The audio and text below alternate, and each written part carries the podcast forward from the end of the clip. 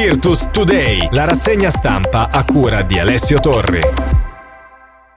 Buongiorno a tutti, buona settimana, i quotidiani in edicola sul mondo Virtus. Cominciamo con il resto del Carlino Altalena, carica Virtus. Ora serve continuità, scrive Massimo Selleri, più brillante in Eurolega, meno in campionato, dove è arrivata pure la prima sconfitta in casa.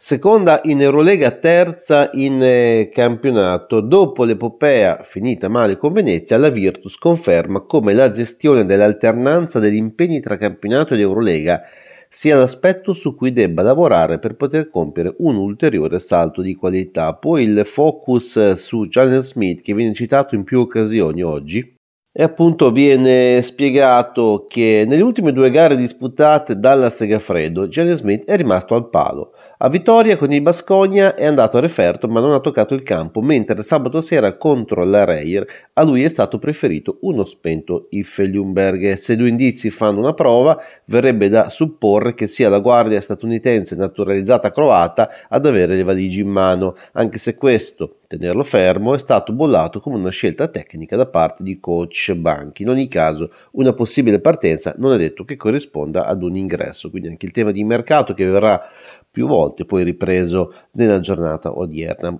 Infine la e la mm, proiezione verso la gara, verso questo back-to-back settimanale, domani sera alla Segafredo Arena arriva l'Olympiacos ed è chiaro che davanti al suo pubblico la formazione allenata da Banchi cerchi quelle vittorie necessarie per arrivare ai playoff. Questa è la priorità e anche le scelte di sabato sera sono state in parte condizionate da questo appuntamento. Giovedì poi si andrà a Valencia, questo era il resto del Carlino.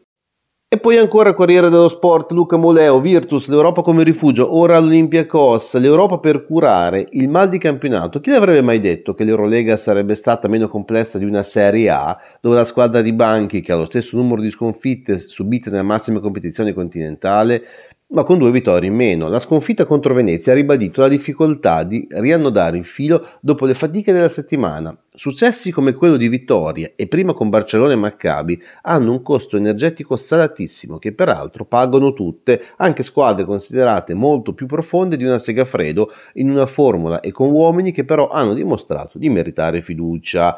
Domani è già tempo di ritornare in campo, l'Olympiacos l'anno scorso finalista, in regular season a Bologna, graziata da una assurdità arbitrale, in teoria incute molto meno timore rispetto alla squadra che nella gara in Grecia rifilò il glaciale meno 46. Effettivamente quella del Pireo scorso anno fu una delle peggiori serate della Virtus, mentre, come tutti ricorderete, alla Segafredo ci fu una coda arbitrale abbastanza complessa.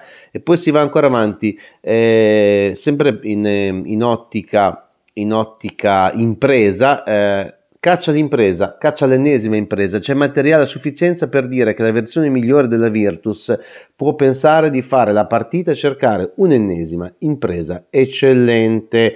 Passiamo alla Gazzetta dello Sport che ripilga semplicemente gli impegni eh, di Eurolega, domani Virtus Olympiacos, settimana con doppio turno per la Virtus Bologna, poi Corriere di Bologna. La Virtus guarda avanti, arriva l'Olympiacos, Virtus, energia e lucidità per eh, ripartire, scrive, scrive Luca Aquino, pesa il calendario spietato e domani in fiera arriva l'Olympiacos, rientra Smith, mercato in fermento, anche qui quindi si eh, va a puntare il dito sul possibile eh, interesse di mercato per la Segafredo, una sola squadra in Europa, passa indenne dalle forche caudine del doppio impegno campionato Coppa che inevitabilmente presenta il conto, rimandando in riserva il serbatoio delle energie. Si chiama Real Madrid e di 28 partite stagionali ne ha vinte 26, quindi Real Madrid è l'unica che salva mh, mm, il doppio impegno Europa e campionato domestico. Non possono quindi sorprendere gli sbalzi della Virtus, continua Aquino, capace di eh, giovedì di disputare una partita quasi perfetta a vittoria contro la squadra più calda del momento e poi di spegnersi in casa contro Venezia. Ora il copione sarà il solito di ogni settimana passata, presente e futuro, ossia cercare di recuperare l'energia e ritrovare brillantezza con saggia gestione delle rare giornate di allenamento concesse dal calendario che domani offrirà sul menù l'arrivo in fiera di un Olympiacos certamente non nel momento di maggior splendore.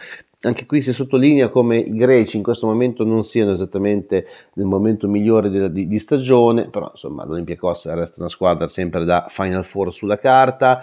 Eh, poi anche il tema appunto dicevamo di Jalen Smith, domani tornerà nei 12 Smith, non impegnato a vittoria, è in tribuna con Venezia. Il saldo della guardia americana è al momento in negativo e con il mercato in fermento di queste settimane il suo domicilio potrebbe cambiare. La Virtus inserirà qualcuno solo a fronte di un'uscita. Ecco qui la versione rispetto al resto del Carlino è diversa, eh, si ipotizza un'entrata e un'uscita eh, in maniera collegata. Il resto del Carlino aveva anche escluso eventualmente questa possibilità, ossia che un'entrata corrispondesse a un'uscita e viceversa.